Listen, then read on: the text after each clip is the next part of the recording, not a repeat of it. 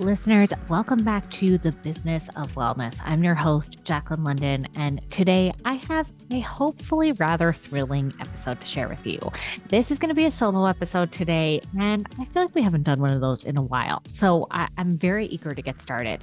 But let me give you the background and context here. So I was recently contacted by a consulting agency to share some thoughts and insights about GLP 1s, so semaglutide, Ozempic, Wegovy, Mounjaro, how these medications and this new class of medications as being used for weight loss how these may affect the consumer packaged goods, specifically food and beverage industry.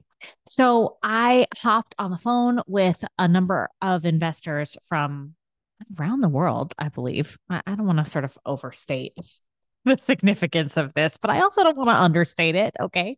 Um, got on the phone with them on uh, earlier this week. Actually, by the time this comes out, yeah, it'll be earlier this week. So it was a fascinating experience. But in the process of doing this, I did a ton of prep work and a whole bunch of research in order to kind of come up with my answers to this and be able to share really informed opinions on all of the questions that were shared with me in advance. So, what I thought I would do today is share some of what I shared on this phone call with you all.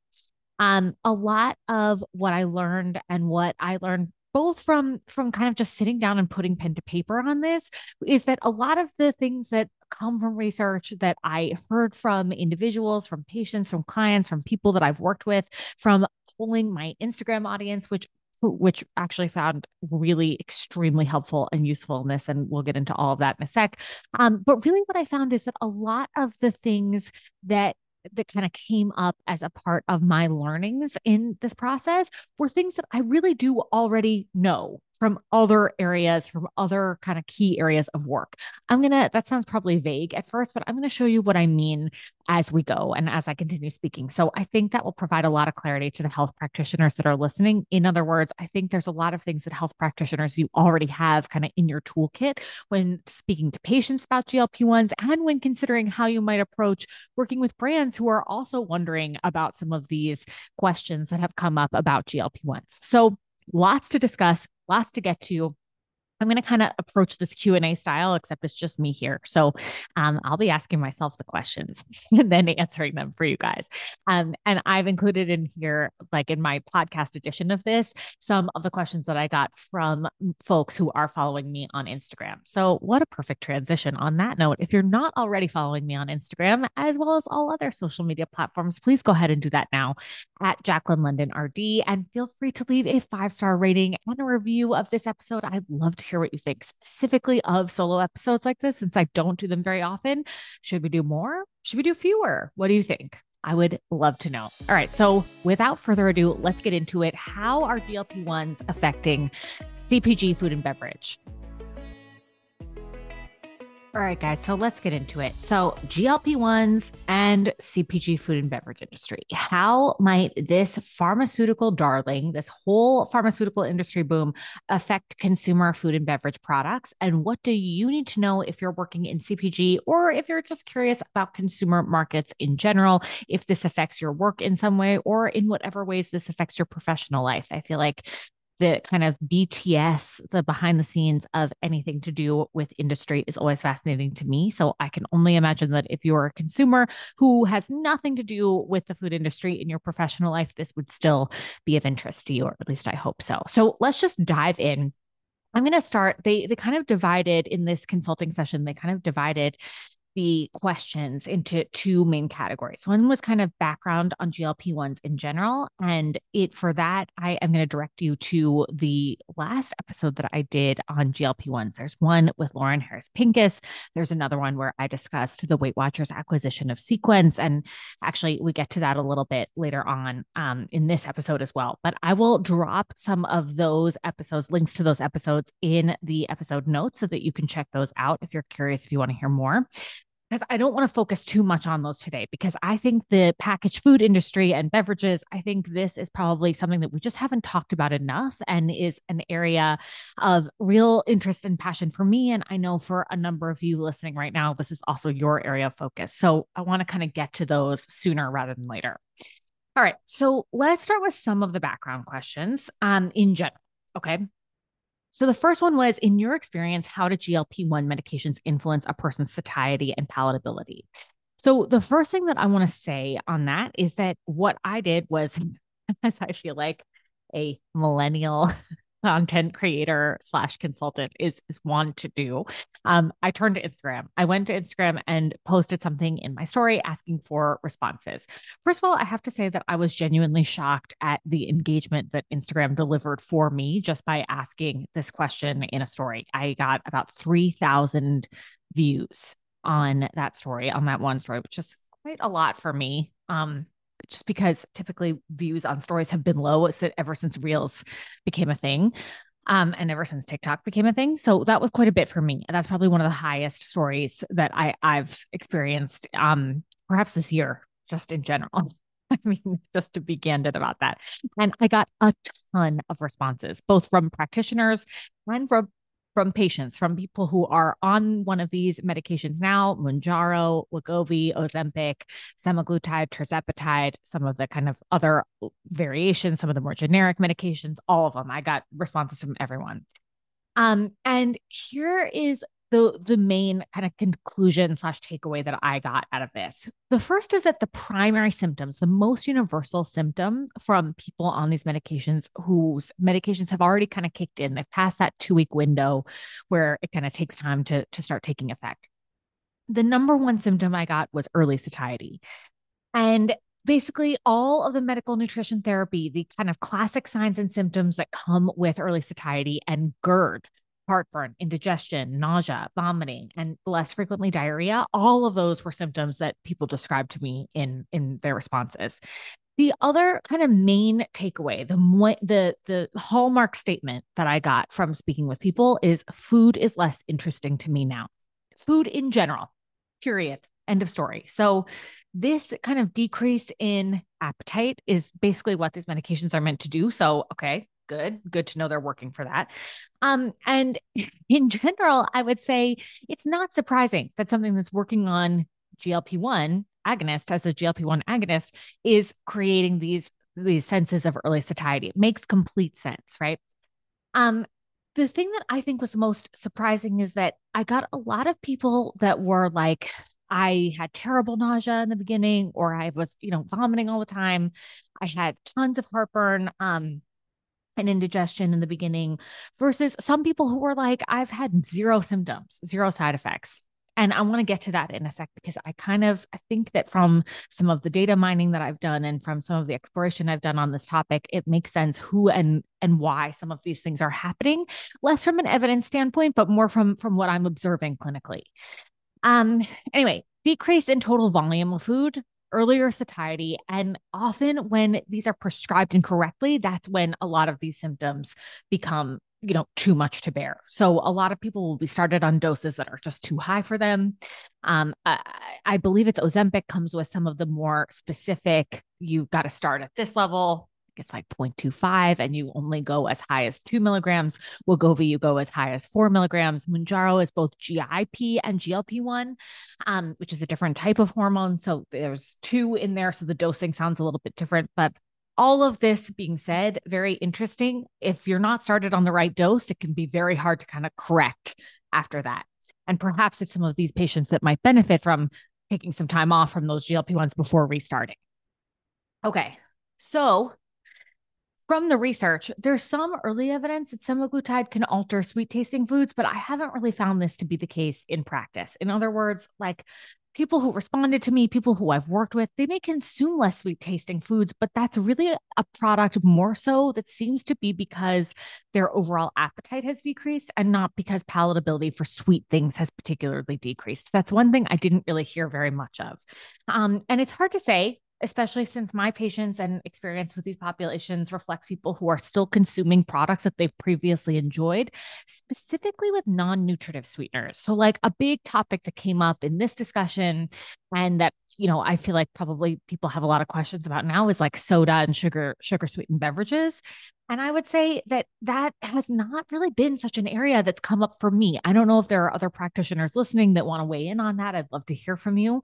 Um, but I I think a lot of that has to do with you know beverages are sort of the the simplest shift to make for many people is to go from consuming regular beverages to consuming diet beverages, or perhaps you've always been consuming diet beverages. And therefore, this shift in kind of the palatability of sweet tasting products doesn't seem to be tremendously affected.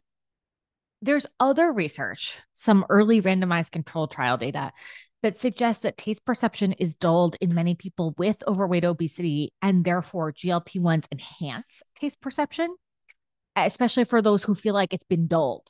Um, and those for those people, you know, I, I've heard a, very similar sentiment be reflected back to me, which is like you gain the ability to enjoy food more, like the taste of certain foods that taste better to you, but the amount that you're actually able to consume is much less. I don't know. To me personally, who has not been on a GLP one, that that sounds quite desirable. I mean, imagine tasting all the best things in the world, but then being like, yeah, no, I could only have a couple bites of that, right? I think that probably sounds desirable to many. Um, and I I have honestly seen both. Like in my work, I have seen both. I've seen people who find food to be totally tasteless and uninteresting to them in general since starting a GLP-1, and then people who find certain foods to be much more palatable.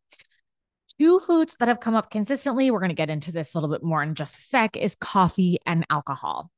And as a bonus, one that kind of came up that makes total sense, but I just did not hear before this kind of Instagram poll, this unofficial Instagram poll that I ran um, prior to this consulting call is tomato products. Makes total sense, right? Especially if you consider that a lot of the signs and symptoms that are associated with the beginning phases, starting to take a GLP 1, are those GERD like symptoms, those um, early satiety and delayed gastric emptying. So things that are staying in your stomach for longer produce more acidity. And when you're already consuming acidic foods, this really tracks, right, with why these foods would really bother people. The other one that came up a couple times that I thought was interesting was eggs. Um, a lot of people find eggs to be a little bit less, they're, they're less able to tolerate eggs. They kind of repeat on them a little bit more. I wonder if that has to do with the eggs or if it has to do with how those eggs are being prepared and if they're being prepared with tomato products or with some other high acidity products. So, something to think about. I'm just that's kind of coming up for me as I'm saying this out loud. Um, the other thing I noticed more anecdotally and more from feedback among my social media audience, again, less from my work in, in uh, practice and more from the responses that I got from social media, is this perceived change in people's self self perceived change in people's willingness to try and tolerate veggies and fruit and a greater palatability for these foods especially because a lot of it is like a self-reported increase in willingness to include more produce at meals and snacks. I thought that was really interesting. Obviously, I'm going to cling on to a data point like that because I'm a dietitian and I just can't help it. so when people are like, I suddenly like veggies and fruit, I'm like, hell yes, please keep going. Like, tell me more, tell me everything. Um, but I did hear that from a number of people who responded to the survey. So I think that's a really interesting one. Um, and I, it's definitely something that I feel like I've heard anecdotally from people in articles, um, just kind of culturally, as well as people responding to me directly, is that this kind of more relaxed approach to to having a greater palatability for veggies and fruit is is kind of a powerful shift for a lot of people who are like I've never liked never really you know like I've had to push myself to eat vegetables but now I feel like I, I'm more much more willing to try vegetables. I feel like that's a huge step regardless. So any kind of produce feedback I'm going to take, especially if it's positive. What is the average time horizon that it takes for GLP 1s to take effect and actually alter their daily eating habits? This was another question that came up, but I, I feel like for those who are kind of starting at ground zero with their knowledge on GLP 1s, I'll just kind of reiterate that it's usually within about two weeks of beginning treatment.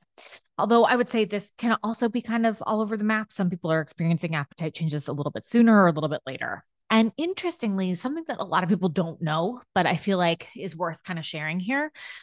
Um, with GLP 1s, the schedule uh, that you're adhering to as the patient really matters. So I'll hear patients speak about like a much lower appetite. Let's say you give yourself your injection on a Wednesday. Your appetite and your GI symptoms are a lot stronger your appetite is much lower and your GI symptoms are a lot stronger Thursday, Friday, Saturday than if you when if you inject on a Wednesday versus let's say Monday, Tuesday, right? Sunday, Monday, Tuesday. That's when you're kind of you're noticing greater appetite and perhaps lower GI side effects. Really interesting. I just feel like a lot of people don't know that. Um, and that's probably mundane for those on GLP ones, but it's something that I think people who have not heard much about these medications and what they actually feel like should know. Um, is just that it's kind of cyclical with when you distribute the medication, which with when you're choosing to inject yourself, and because it's a weekly duration, that's like an important factor to to consider is the day that you are choosing to inject your medication. Okay, taking into consideration dietary changes and nutritional needs while on GLP 1s, what type of packaged foods and beverage products could see a reduction in demand based on current GLP usage? All right, this is really the money shot here. this is like the main thesis of so much of what I was talking about. Let's start with the number one that comes up the most and does not seem to taper off so long as people are on GLP 1s, and that is alcohol. There's lots of, uh, there's some existing research already on this topic, but it appears to be the most significant in people, especially those people who perhaps have struggled with more addictive tendencies and i hesitate to say that because i don't i don't mean just addictive tendencies with alcohol i also mean people who are just consuming a high volume of alcohol want to cut back are not necessarily finding themselves quote unquote addicted but but feel as though they are over consuming alcohol and have noticed this is a pattern, but are, are kind of struggling to cut back for whatever reason, whether it's lifestyle related or whatever. Um, I found that that this seems to be a huge piece of feedback and a major finding, which is that there is something very self limiting about being on a GLP 1 and consuming alcohol. You really cannot consume much. Probably uh, about you know in the beginning it's probably none. And then you kind of get to a point where you can probably have a glass maybe two depending on who you are of wine spirits beer something like that okay? Um the other thing that i got a lot of feedback on was coffee and other of those upper eh, gi kind of irritants so things like tomato sauce chocolate orange juice higher acidity foods that for practitioners listening that we typically talk about for GERD MNT, for the medical nutrition therapy for um, gastroesophageal reflux. Long term, what are some of the things that I think would be affected? Particularly, I think, given the, the kind of overall early satiety symptom, high sugar, high saturated fat convenience foods. So, like prepackaged baked goods and fried foods.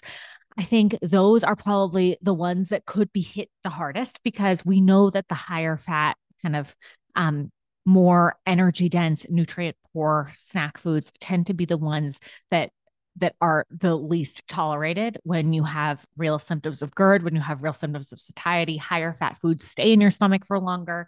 So it's why so many people experience um, nausea and vomiting when they consume those foods, especially on a GLP 1.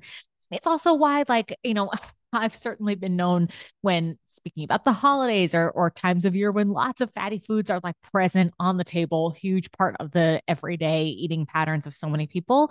I find myself talking about not laying down right away after you have lots of alcohol and lots of fried food, right? Because so many of these things are staying in your stomach for a little bit longer. That fat is is really what slows down the rate of digestion and absorption, and specifically the rate at which food goes from your stomach into your intestine for for the rest of the digestion absorption process. So, in other words, and I'll just put this in context of something I'm sure many of you have seen. And if not, I'm going to link this one in the episode notes as well. But I don't, I just don't think that Forbes article, you guys saw this Forbes article citing Krispy Kreme as being like, it was like, Krispy Kreme is down because of GLP ones. Like the the donut donut sales are down because of GLP ones. I, I don't I don't know that that's entirely wrong, but I don't think GLP 1s are the cause for that. I, I don't think enough people are taking these drugs yet, but it is a great example. Like the humor in this is that to me, it's a great example of the type of food that could be affected,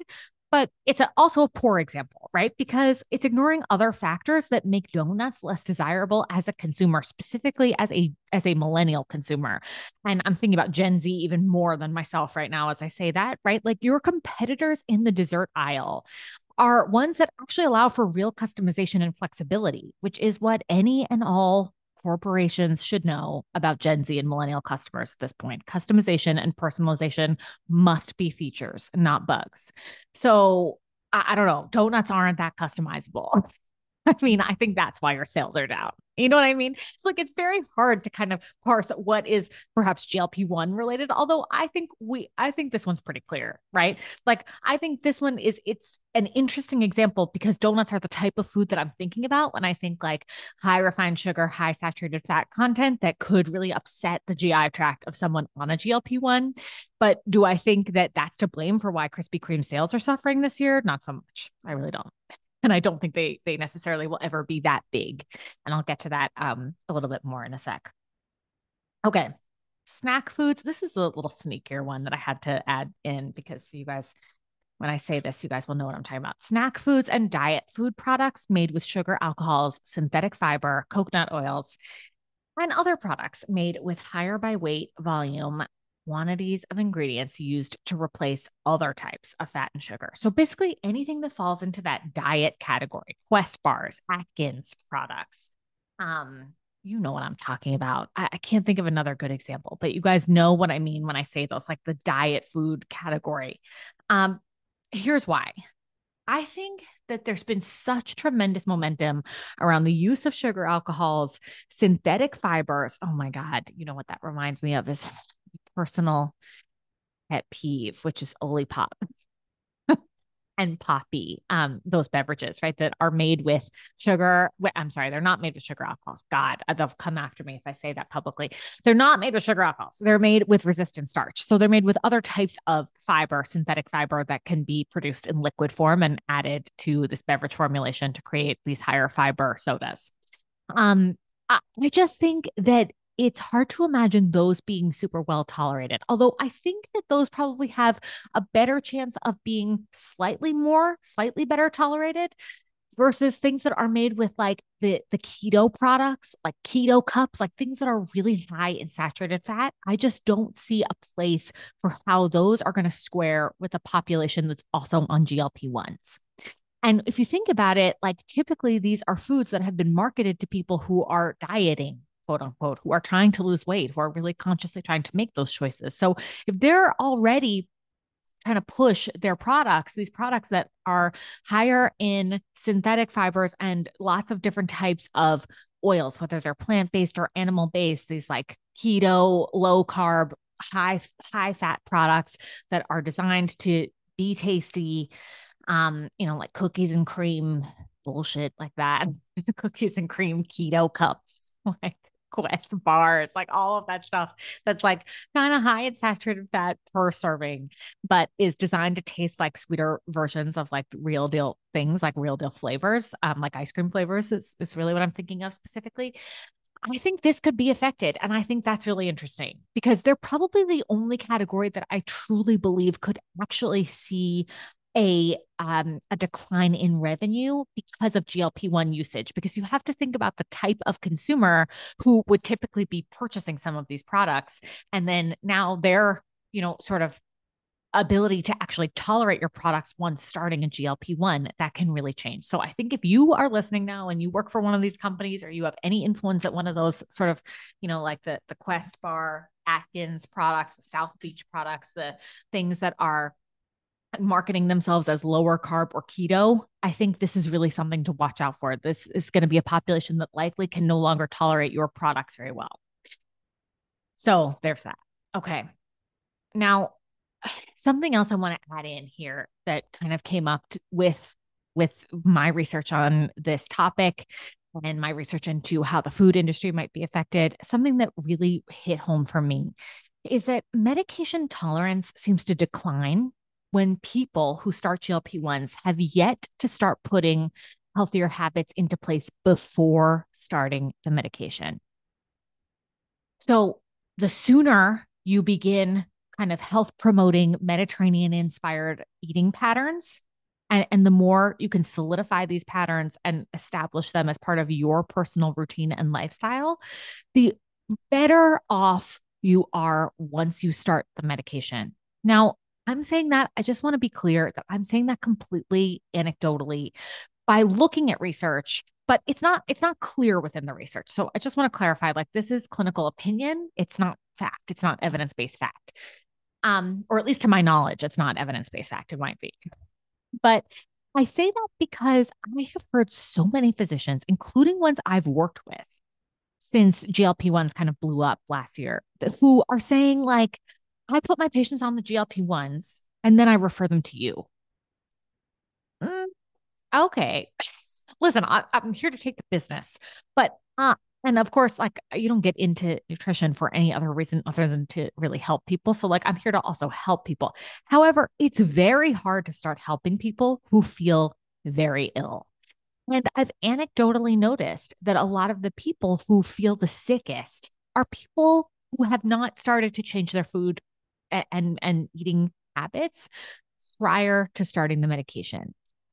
I think that's really interesting because like I, I got this amazing anecdote from someone who responded on Instagram who was basically like, I, you know, I've had solid tolerance of the medication since I started, but just so you know, like something that happened with my friend, with my mom, uh, who both started on the same on the same medication, they found that like they like she was like one of my my close friend had to get off of the medication because she was so nauseous all the time but she also ate lots of oily foods. These are her words okay? Lots of oily foods.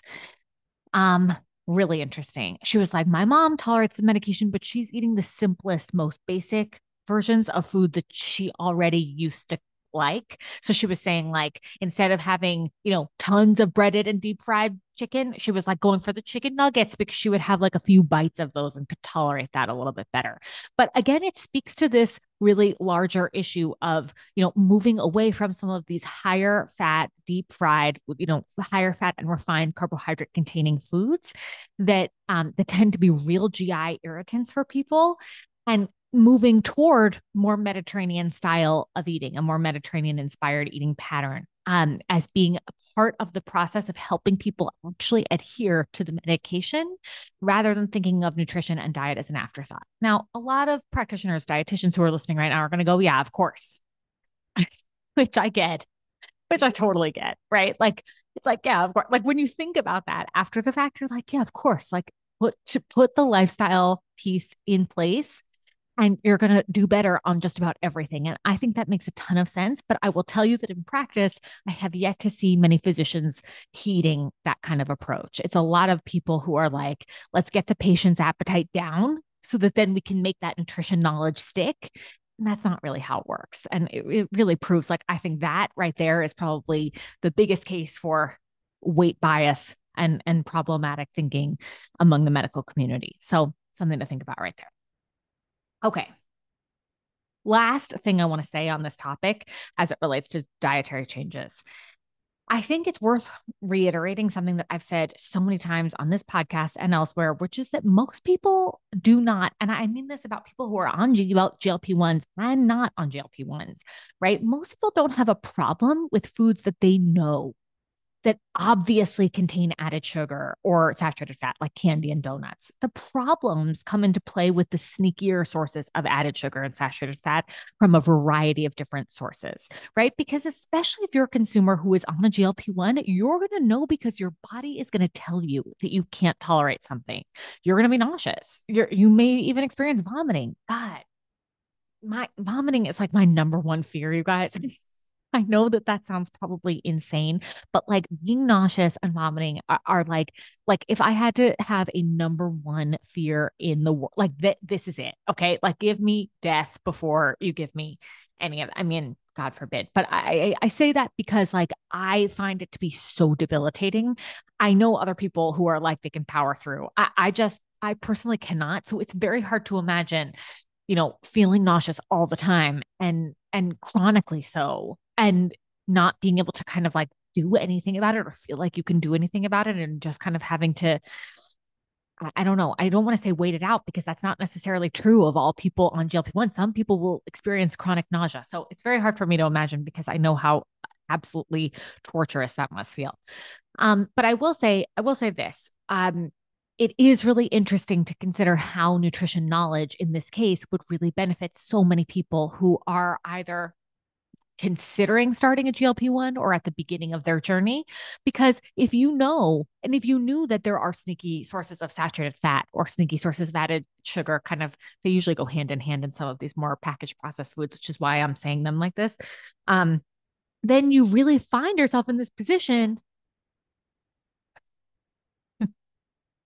if you know that that you're consuming sources of of foods high in saturated fat that are sneakier sources that you may not have otherwise known to look for, right? That you may not have thought much of when you grabbed XYZ keto bar product, whatever, off of the shelves. You might have just seen that kind of keto word and associated that with something that may be better for you. I think that's really important because some of this baseline nutrition knowledge could really help people is from or or stop people from kind of getting into that place where they can't tolerate anything or feel like they're really not tolerating the medication before they actually get started. So can improve medication tolerance, but also just improved lifestyle and improved feelings of actual satiety and really feeling like these medications are doing what they're meant to do, which is kind of give you your life, right? Like give, I was going to say give you your life back, but for many people, it's give you your life because you've never actually experienced those feelings of real satiety and really enjoying the foods that you actually eat. What's a realistic viewpoint on how GLP 1s may alter a person's grocery purchasing habits? All right. I think not so much. I think this grossly depends on a person's lifestyle and has much less to do with the medication itself. Um, and I, I get why this question exists and I get why people might be thinking about it that way, but I don't actually think that it's how it plays out. So, in other words, like a person could just as well buy the exact same things that they were you know buying before starting a GLP-1 um because they have four kids and those four kids play sports and they're all uh in let's say middle middle school and high school right and they eat a lot. and therefore, the only really meaningful change that impacts a family's grocery budget on a weekly basis is when those kids ultimately leave the house, go to college, right? So an individual single person household might be slightly impacted more on a on a on an individual basis, right?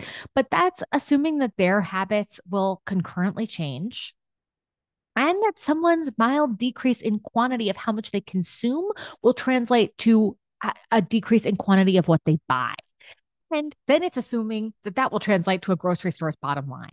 So I really think it's just way too early to say how meaningful this will be, but I don't actually think that it's going to be truly that meaningful at all. Like something that came up a, a lot was, you know, what do I estimate as the number of people that will be on GLP 1s in the next decade, all of that. And I think it's a lot less than the way that so many investors, that the banks, even I'm seeing make projections about these things. I think it's a lot less than that because you have to consider that, you know, a lot of people are not getting the right counseling when they start a GLP-1 and therefore it's very hard for them to get the the right experience for them to actually have an experience that allows them to truly tolerate foods. I think the major thing missing here is nutrition education and lifestyle related factors that make medication tolerance possible. So in in general i think this has been a little bit over overblown because i think that so many people you know and i don't want to i don't want to go too far with my theory on the idea that you'll tolerate the medication better if you receive nutrition education because i'm sure that that's not wholly accurate right like there there's also going to be other factors there're going to be people for whom they've always had you know very difficult time tolerating any medication that targets GI anything, whether it's hormones, whether it's an antibiotic that is also affecting your gut microbiome, right? There's a lot of people out there that are simply not going to tolerate these medications and for whom they're not a candidate. And there's a lot of people who are being over over prescribed or or physicians who are all too happy to say, "Oh, you're you have obesity, like here's a script," right? Without actually considering other people's lifestyle factors, other things in their life that really play a role into how successful they'll be on this medication and whether or not this medication is the right intervention for them, period. So, really think that's important. I, I really think like this has become a little bit of like this like investment darling and like everyone's looking at GLP 1s and big pharma and like all that.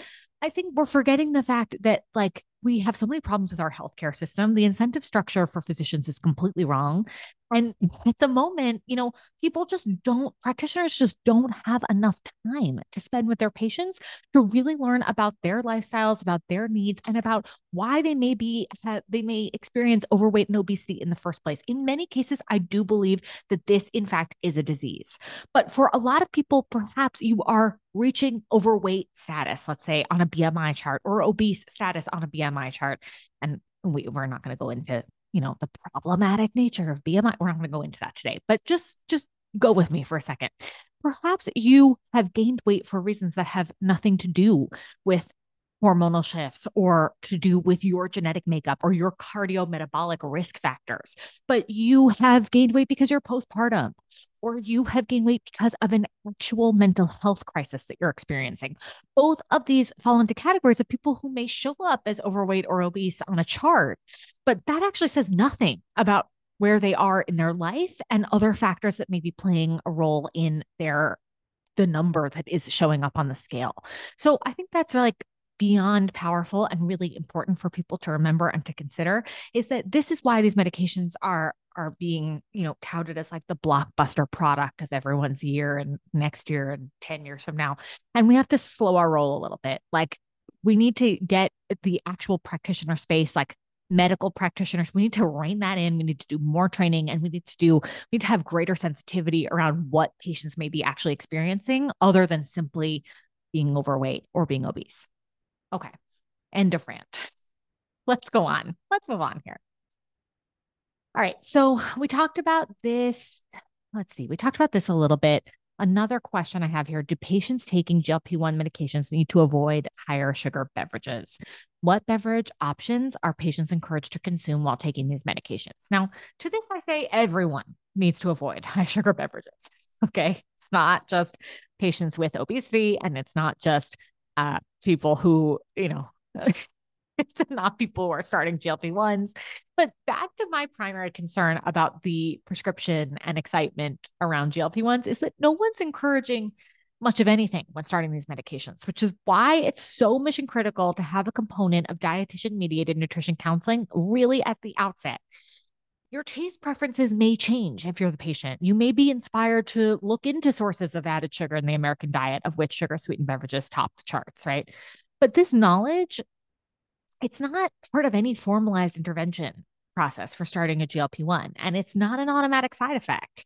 But since energy dense, nutrient poor foods and beverages are likely to be the least affected food group when starting a GLP 1 among people with low health literacy and nutrition knowledge, this example demonstrates why GLP 1s will simply not be the quote unquote fix for diabetes and obesity that so many people really want them to be. So it kind of just goes into the point that I was making before. Um, these are foods that don't necessarily make you full or provide any satiety related or nutrition related benefit, but do provide a ton of calories from added sugar. So if you're actually looking to help people really formulate and solidify these healthier habits for life, this should be kind of the number one thing that you're going for when you when a patient starts on GLP-1s is to make sure that they have an understanding that unsweetened beverages are the choice, right? They may not be affected by GLP 1s, but they should be something that is considered by everyone, everyone who eats, that is. All right. This one was a challenging one for me. Had to give this one a little extra thought, which is what food categories might see an uptick in demand from higher use of GLP 1 drugs. Now, again, I come back to my overarching thesis, which is do I really think that industry will be significantly, substantially affected by the use of GLP 1s? No. But if I were to take a guess, about what might be just based on the signs, the symptoms, the things that I've heard from different uh, patients, from clients, from people responding to my Instagram post. What would they be? And there are a few that kind of stand out to me. And they're ones that, if you are a listener of this podcast or if you followed me on social media for a while, these will not surprise you that I'm saying any of them. But basically, here's my kind of non exhaustive list higher protein and fiber combos of real foods. So, the example that popped into my head when I was giving this talk is Sargento balance breaks. I don't know if you guys have seen this before. Obviously, Sargento, not a sponsor of this podcast, although, hey guys, how are you? What are you doing in 2024? Anyway, um, I, I think these are a perfect example, right? Like real cheese, small amounts of real cheese. You've got some nuts, you've got some fruit in there. Nice combo of satiety promoting nutrients, protein, and fiber that help people feel fuller longer. But it's not going to be too high in fat. It may be for some people first starting GLP ones. It may be sort of if, if you're at the more beginning stages of that journey. Um, but I think it's a, a kind of solid example of something that provides real food, not synthetic products, not synthetic versions of naturally occurring products, just real food in a convenience package. So it's not reinventing the wheel, it's just reinventing the packaging wheel. Prepackaged veggie and fruit convenience solutions, I think these are truly, to quote Taylor Swift, these will never go out of style. These will never go out of style as far as I'm concerned. Cece's veggies, solely fruit jerky, these are perfect examples of ways that people have leveraged convenience packaging solutions to create more accessible veggies and fruit for people who live busy, crazy, hectic lives and don't have time to like sit around chopping cauliflower, zucchini noodles at the end of the day, right? Single serve convenience at large, I think could be really affected, especially because I can just see CPG industry at large having a more renewed sense of why we need more single serve products, right? And I'm always a proponent of these because I think they serve a purpose twofold. They both help people actually understand what a serving size might actually look like for them. You know, for a lot of people who are simply out of touch with their own hunger and satiety cues, I think this can be like these products can be a real learning for for some people.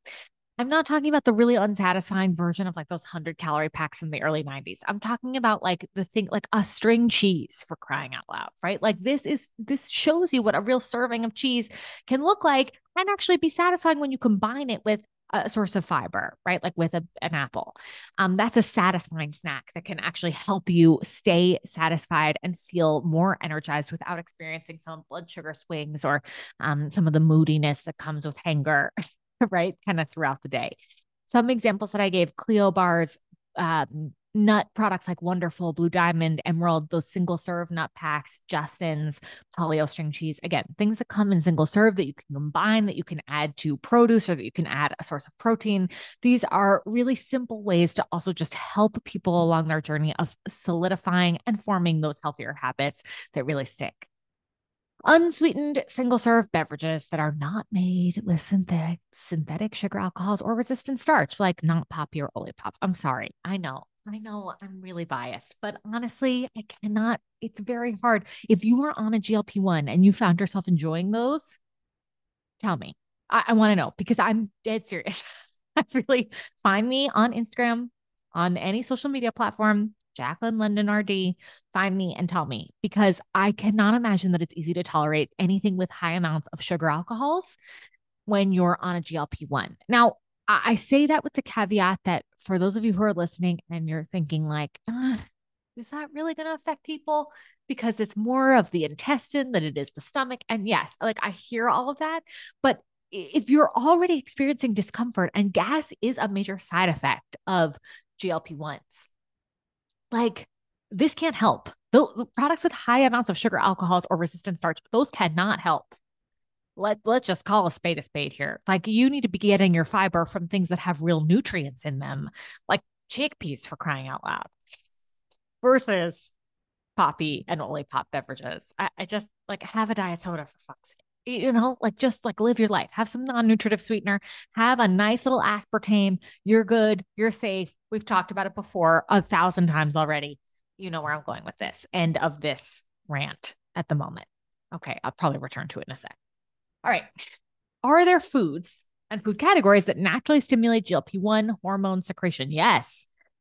Foods higher in fiber, veggies, fruit, 100% whole grains, nuts, and legumes. I mean, real foods higher in fiber. I don't know about those synthetic fibers that I was just talking about. See, this rant is not over. I don't know about those, but I can tell you that we know fiber, sort of like the OG Ozempic. Exercise, also the OG Ozempic strength training and resistance and some cardio training. Um, some some cardio and resistance training also can stimulate GI hormones that regulate hunger and satiety. GLP ones are among those. All right, let's see. What else do I have to tell you about? Okay, what packaged foods would be beneficial for consumers to eat while taking GLP 1s that aren't currently on the market or widely available. All right. So we talked about this. I gave you some examples. I will say that, you know, again, just to reiterate this, I think the convenience versions of pre- fresh produce, solutions that combine real and wholesome sources of protein with a source of fiber, that satiety promoting combination.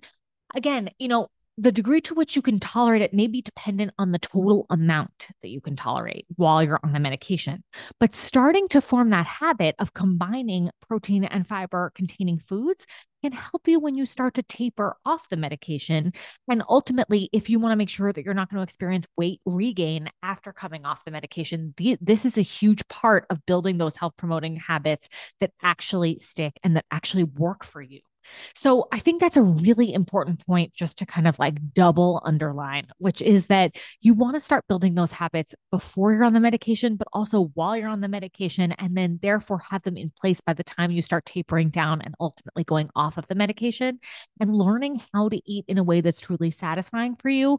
If CPG as an industry can get their shit together and help people actually do that, I think this could be the true gold mine. This could because it's going to be helpful not just for people who are on GLP 1s, but for everyone. So, combining sol- solutions that combine real, wholesome food sources of protein with fiber, and it doesn't, you don't have to reinvent the wheel. It can be literally you're finding an innovative way to combine fresh produce with a source of protein.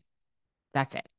All right. Solutions also that are, you know, kind of at the beginning of their boom that I've loved since the beginning is some in some others in the single serve category like um like canned wine perfect example right? Because right away for someone who's on a GLP-1 that can't drink much alcohol you know you're having maybe half a can or you're having one can right?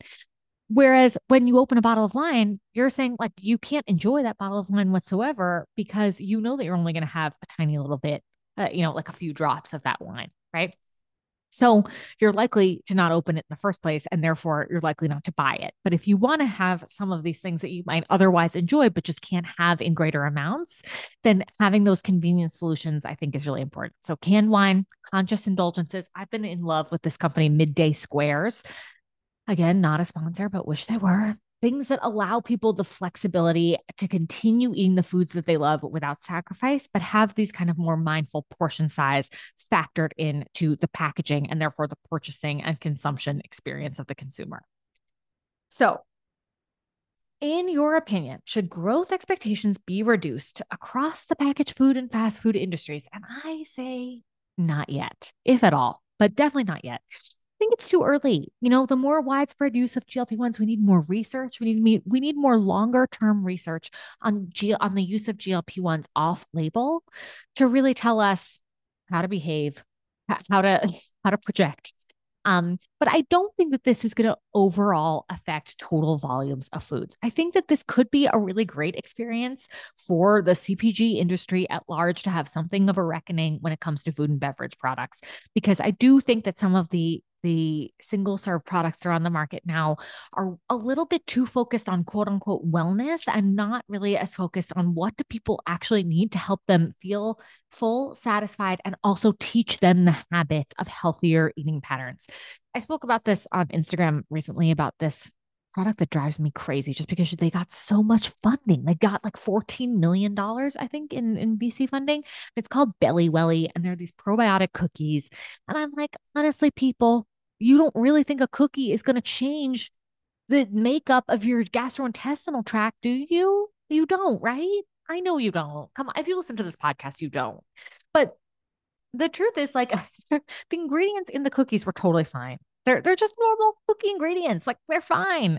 They may be slightly. I don't actually don't. I don't think that they are lower in sugar versus regular cookies, but like the main thing about cookies is that we just eat lots of them and they've got lots of added sugar and saturated fat. So, like, you know, but like let a cookie be a cookie. It's not that that I'm so concerned with as far as your overall health and well being goals are, are concerned. It's the fact that you know, so often with other things that you don't know that you're consuming those sources of saturated fat and added sugar. And that I don't blame you for. I, I just think like we all know that a cookie technically isn't necessarily the quote unquote health food that it that you know we might want it to be. But my point in saying this is that a cookie with probiotics in them is not going to make or break your gastrointestinal health. And therefore, marketing it as such is, I think, where we get into really dangerous territory, right? Because then it's trying to trick. There, there's essentially the sneaky kind of tricky element of things. It's like this is going to help your GI tract, when really it's just as just like having a regular cookie. You know, you know, like if you really need a probiotic, then you should be looking into the type of strain that might benefit you best for your specific needs, concerns, and the symptoms that you're experiencing.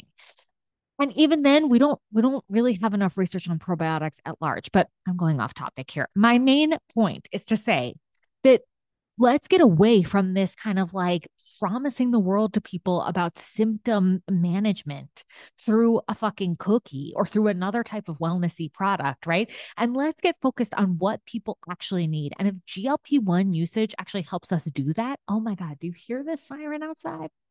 If GLP-1 were if GLP-1 as a category, if GLP-1s as a medication category is going to help the CPG food and beverage industries have that reckoning, then I'm here for it. All right. Less saturated fat, less refined carbohydrates will be better tolerated in this population, but they're also better for society. I mean, I'm just going to say it like in food products, this would be better for our population. Fewer fried foods, more produce. Love it. Okay. I'd also be remiss not to mention that, you know, there there are issues in our food supply that are not affected by GLP-1s but are affecting human health like the amount of sodium in the American diet folks. This is not going away because of GLP-1s. It doesn't matter for people using GLP-1s but it does matter for cardiometabolic health in fact, it plays a huge role in blood pressure. So, really, it all comes back to what we discussed at the beginning about obesity not being an the be all end all indicator of health. We still have to keep in mind some significant components of nutrients overconsumed in real life and find solutions to help us mitigate these issues versus focusing entirely on weight management strategies, because this is where we will get into trouble. And then there is always a workaround when you're not actually putting into place some of the nutrition education that really benefits people because they feel truly empowered to take control of their health versus you must go on a diet right? Which is essentially what I think too many physicians are doing when they prescribe a GLP 1. All right. So that is the end of my soapbox for today. I feel like we covered a lot. I am desperate to hear from you guys. I really want to know what you think about this episode, about the structure, the format of this episode. Did you like it? What do you think about the category of GLP 1s? How do you feel like they will affect the food industry, if at all, especially as we go into 2024 and beyond? I would love to hear from you. All right, until next time, enjoy every bite. See you soon. Thanks so much for listening to The Business of Wellness. I'm your host and executive producer, Jaclyn London. Remember that advice provided on this podcast is based on my application of research and practice as a registered dietitian and should not replace medical advice provided by your physician. If you like what you're listening to, please follow the show, leave a five star rating, and share something you love from today's episode by leaving a review. This podcast only grows with your support. So if you enjoyed this episode, share it far and wide, it may be the one thing someone needs to hear to start building that roadmap today to secure a healthier, happier future. That's it for now. So until next time, cheers.